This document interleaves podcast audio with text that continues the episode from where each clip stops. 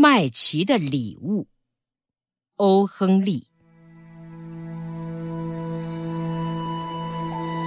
一块八角七分钱，全在这儿了。其中六角还是零钱凑起来的。这些小钱儿是每次一个两个向杂货店、菜贩和肉店的老板硬扣下来。人家虽然没有明说，自己总觉得这种颠斤拨两的交易。未免落个吝啬的恶名，当时羞得脸红。德拉数了三遍，数来数去还是一块八角七分钱。而第二天就是圣诞节了。除了倒在那张破旧的小榻上大哭一场之外，显然没有别的办法。德拉就这么办了。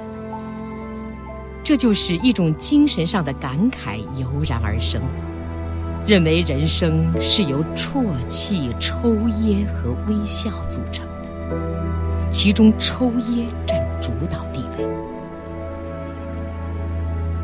趁这家的女主人的悲伤逐渐的由第一集降到第二集的时候，让我们看一看她的家吧，一套备有家具的公寓。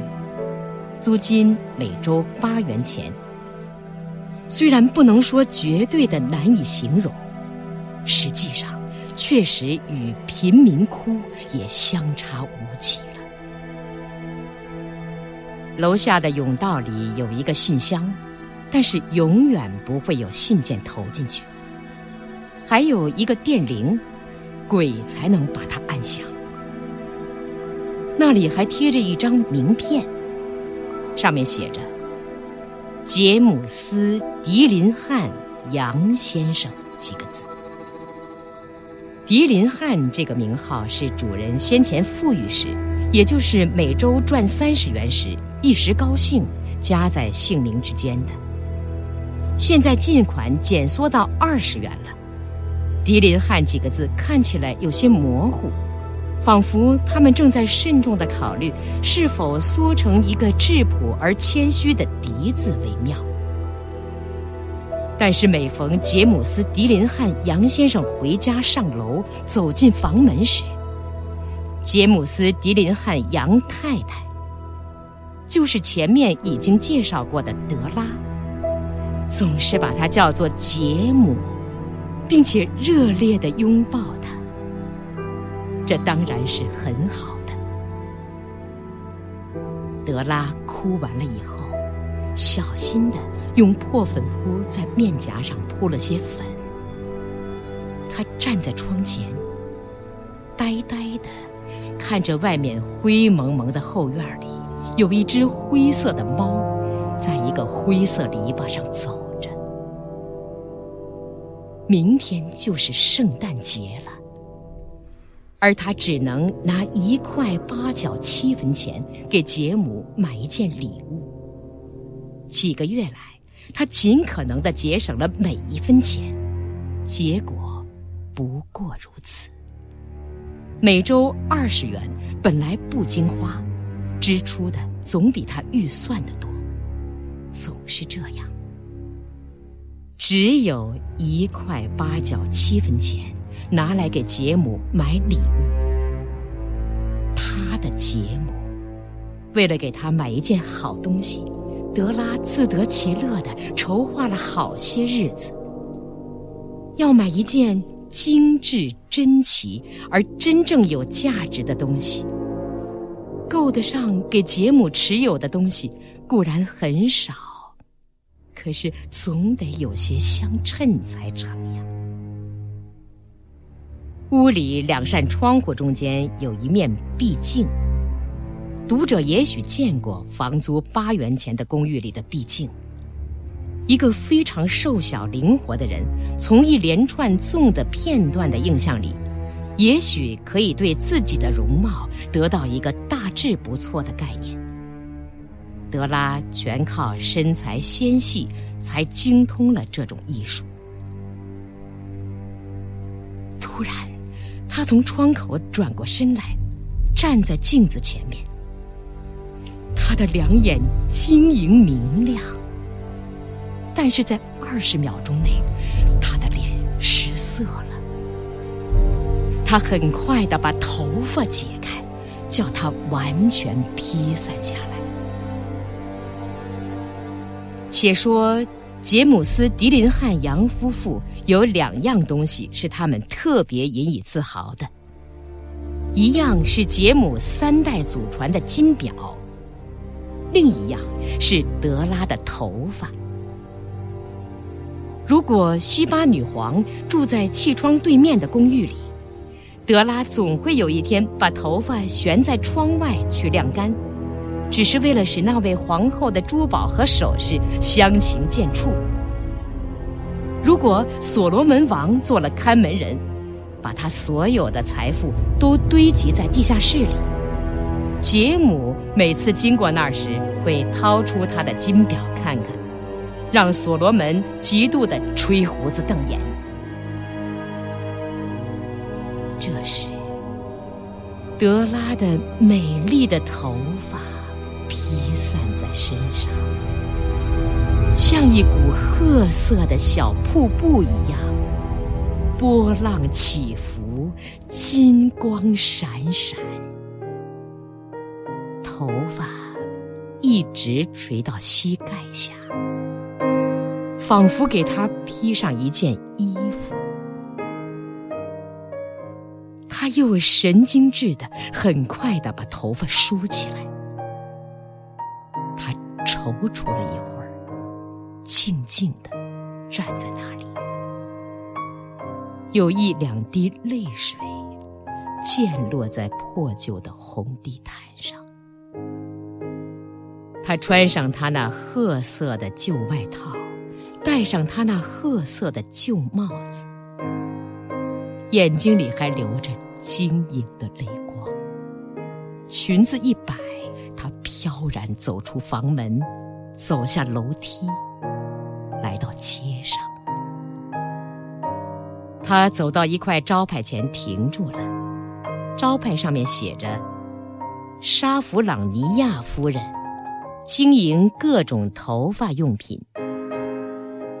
德拉跑上一楼，一面喘着气，一面定下神来。那位夫人身躯肥大，肤色白得过分，一副冷冰冰的样子，和沙弗朗尼亚这个名字太不相称。您要买我的头发吗？德拉问道。我买头发，夫人说：“把你的帽子脱下来，让我看看你的头发什么样。”那股褐色的小瀑布泄了下来。二十块钱。夫人用熟练的手法抓起头发说：“赶快把钱给我。”德拉说：“啊！”随后的两个钟头，仿佛长了玫瑰色的翅膀似的飞掠过去了。请不要理会这种杂凑的比喻吧。总之，德拉为了给杰姆买礼物，搜索了所有的铺子，最后他终于把它找到了。它却是专为杰姆，不为别人制造的。他把所有的商店都搅翻了一遍，各家都没有像那样的东西。那是一条。白金表链儿，式样简单朴素，只以货色来宣示它的价值，不凭什么俗不可耐的装潢。一切好东西都应该是这样的。他还真配得上那只金表。他一看到这表链儿，就认为非给杰姆买下来不可。他简直像他的为人。文静而有价值。这句话拿来形容表链儿和杰姆本人都恰到好处。店里以二十一块钱的价格卖给了他，他带着剩下的八角七分钱，匆匆的赶回家。杰姆有了这条表链儿，在任何场合都可以毫无顾虑的看看钟点儿了。那只表虽然华贵，可是因为他用一根旧皮条来代替表链，他有时只是偷偷的看一眼。德拉回家以后，他稍稍用谨慎与理智来代替了陶醉。他拿出烫发铁钳，点起煤气，开始补救由于爱情加上慷慨而造成的灾害。那始终是一件艰巨的工作，亲爱的朋友们，简直是了不起的工作。不出四十分钟，他头上布满紧贴头皮的小发卷儿，变得活像一个逃学的小学生。他仔细而苛刻的对着镜子照了又照。如果吉姆看了我一眼，不把我杀死才怪呢。他自言自语地说：“他会说。”我是康奈岛游戏场里的卖唱姑娘，但是我有什么办法呢？唉，只有一块八角七分钱，叫我有什么办法呢？到了七点钟，咖啡已经煮好了，煎锅也放在炉子后面热着，随时准备煎肉排。杰姆一向准时回家，德拉把表链对折了，握在手里，在他进来必经的门口的桌子角上坐下来。他听到楼下梯级上响起了他的脚步声，他立刻脸色变白了。他有一个习惯，往往为了日常最简单的事情默祷几句。现在。他悄声说：“求求上帝，让他认为我还是美丽的。”门开了，杰姆迈步走进来，把门关上。他很瘦削，非常严肃。可怜的人，他只有二十二岁，就担负起家庭的担子。他需要一件新大衣，手套也没有。一进门，杰姆就站住，像一条猎犬嗅到鹌鹑似的，纹丝不动。他两眼盯着德拉，有一种他捉摸不透的表情，这使他大为惊慌。那既不是愤怒，也不是惊讶，又不是不满。更不是厌恶，不是他所预料的任何一种神情。他只是带着那种奇怪的神情，死死的盯着他。德拉忐忑不安的从桌上跳下来，走到他身边。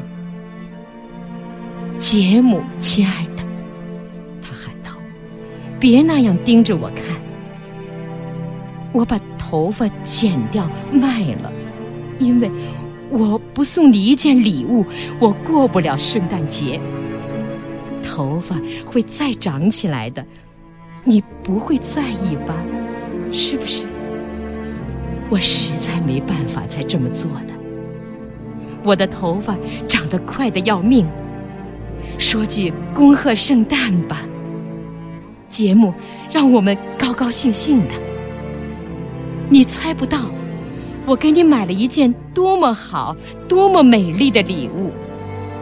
你把头发剪掉了？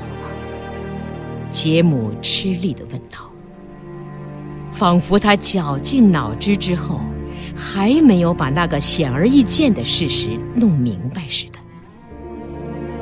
非但剪了，而且卖了。德拉说。不管怎样，你还是一样的喜欢我，是不是？没有了头发，我还是我，不是吗？杰姆好奇的向房里四下张望。你说，你的头发没有了？他带着近乎白痴的神情问道。你用不着找了，德拉说。我告诉你，已经卖了，卖了，没有了。今天是圣诞前夜，亲爱的，好好的对待我。我剪掉头发为的是你呀。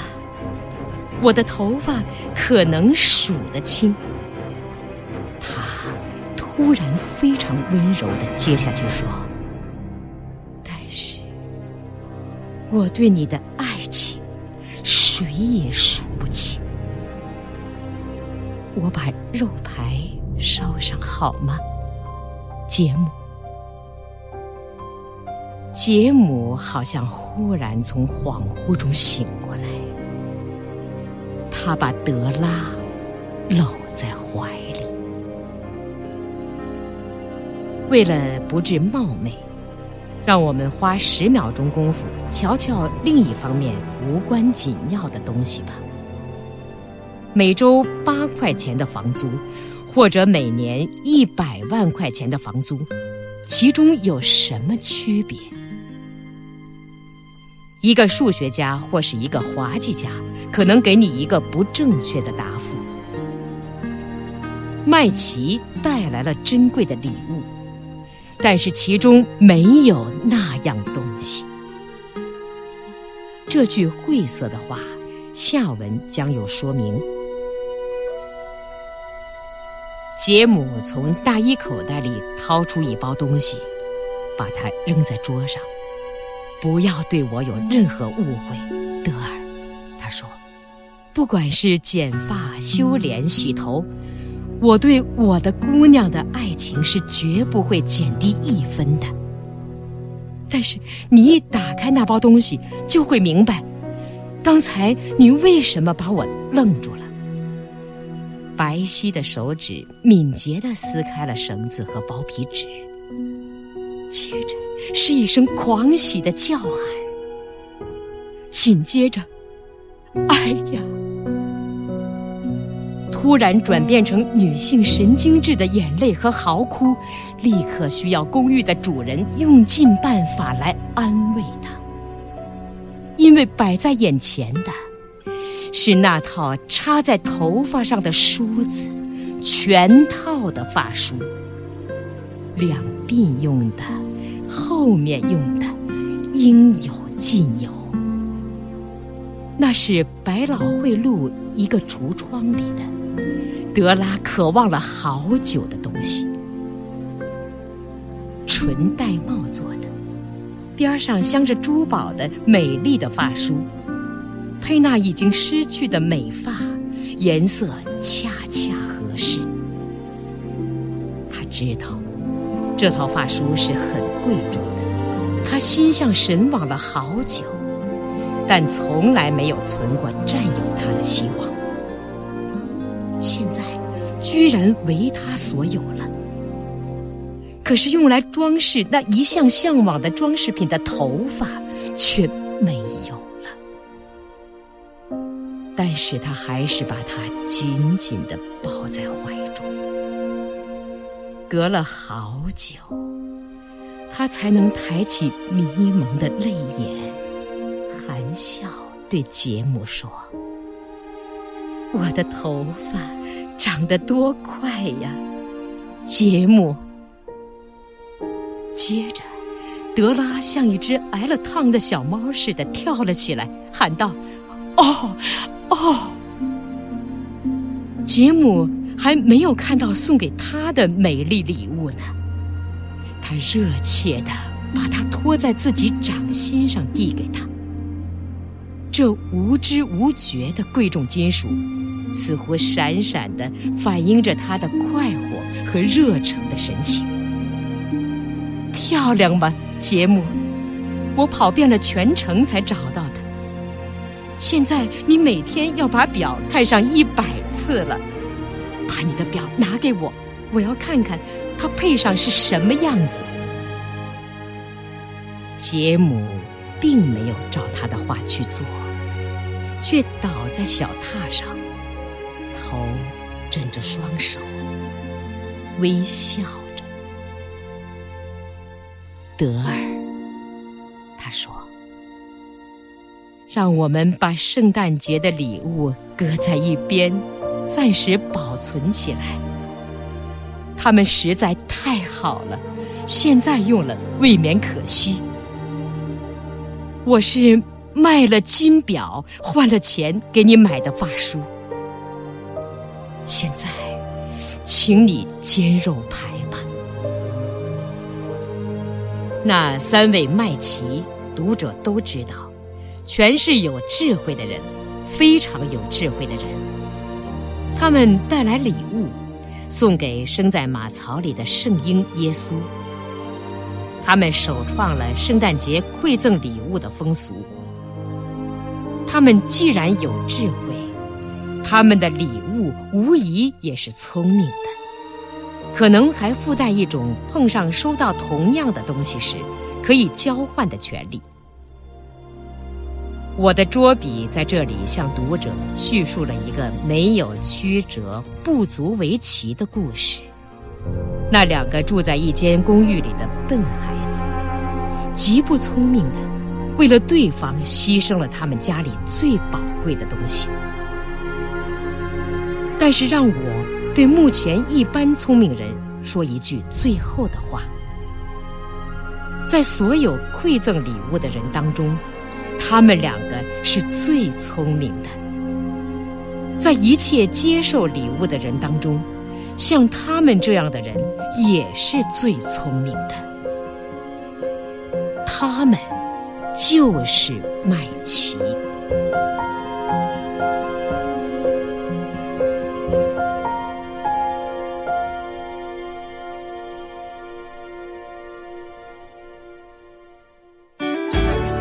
更多课文，请关注微信公众号“中国之声”。